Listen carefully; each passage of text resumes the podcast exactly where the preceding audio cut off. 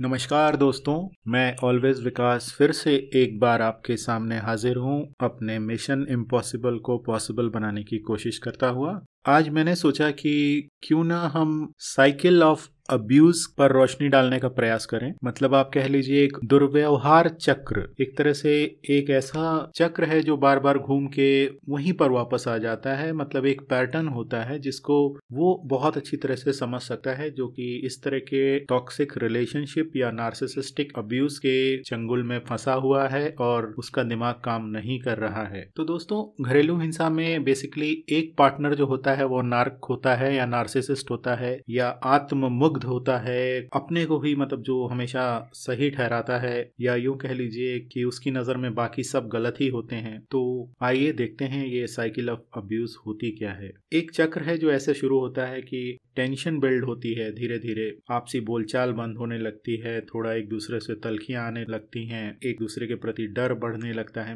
Basically मतलब जो abuser है, अत्याचारी है, उसके प्रति डर बढ़ने लगता है विक्टिम का। और ये धीरे धीरे ये तलखियाँ बढ़ती जाती हैं और जो अगला जो अगला मकाम आता है, उसमें असल में वर्बल अब्यूज कह लीजिए, भावनात्मक हिंसा कह लीजिए, फिर शारीरिक हिंसा कह लीजिए, गुस्से का फट जाना, बहस, धमकियाँ देना, और क्या कहेंगे, इज़्ज़त उछालना, चरित्र पर लांछन लगाना, और भी कई तरह की घटिया बातें। गाली गलौज तो शामिल है ही इसमें, बहुत ही आम है, और किन शब्दों से नवाजा जाता है, उनसे भी मैं बहुत अच्छी तरह से वाकिफ हूँ, पर सोशल मीडिया पे नहीं कह सकता उन शब्दों को। पुरानी बातों को, गड़े मुर्दों को उखाड़ कर लाना और बेइज्जत करना, जो कि विक्टिम भली भांति जानता है कि हर बार यही होता है, यही डायलॉग्स आते हैं। इसी तरह से मुझे बेइज्जत किया जाता है, इसी तरह से मेरे आत्मविश्वास को, आत्मसम्मान को ठेस पहुंचाई जाती है। ये एक दिन फटता है, उसके बाद फिर फिर एक अगली जो स्टेज आती है, तीसरी स्टेज कह लीजिए, जिसमें कि सब कुछ को नॉर्मल करने का प्रयास किया जाता है। इसमें विक्टिम से अब्यूजर माफ़ी माँगता है तरह तरह के बहाने बनाता है कि, अरे, मेरा दिमाग उस दिन सच में खराब था, उस दिन मैं नशे में था, या मेरा मूड बहुत खराब था ट्रैफ़िक बहुत था, ये था, वो था। हज़ार तरह के बहाने और जो तुम्हारे साथ हुआ उतना बुरा नहीं था और ज़्यादा बुरा हो सकता था, पर मैंने पूरा अपने को काबू में किया। मतलब हज़ार झूठ कहता है एक अब्यूजर अत्याचारी विक्टिम से और इसके बाद फिर विक्टिम भी धीरे धीरे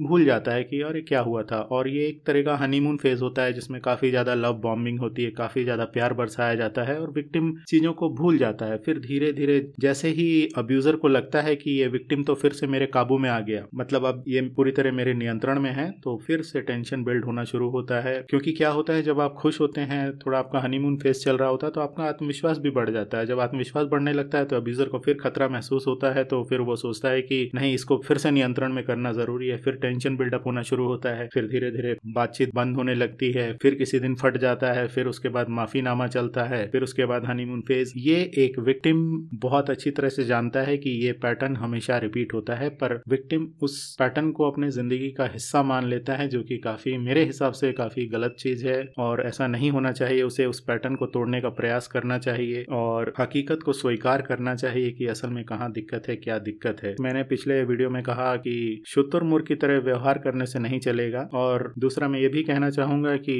विक्टिम के लिए सबसे आसान होता है इस तरह के घरेलू हिंसा वाले जो भी हादसे होते हैं, बचने का बेस्ट तरीका जो होता है वो ये होता है कि वो अब्यूजर को या अत्याचारी को परमात्मा का दर्जा दे दे। परमात्मा मान ले, भगवान मान ले। और जब ऐसा करता है वो तो वो फिर परमात्मा पे, मैंने कहा था कि हम सवाल नहीं उठाते, हमारे संस्कार ही कुछ ऐसे हैं। तो ये दर्जा देने के बाद अब्यूजर से कोई शिकायत अब नहीं रह जाती है अब्यूज को। उसको लगता है, नहीं, ये तो इनके ऊपर मैं कैसे सवाल उठा सकती हूँ? क्योंकि मेरे सब कुछ तो यही है। तो अब्यूजर के या अत्याचारी के हर गुनाह को माफ़ करके, उसे नजरअंदाज करके, हर गलतियों को नजरअंदाज करके, इस टॉक्सिक रिलेशन को आगे बढ़ाना ही शायद एक सच्चा प्यार होता है।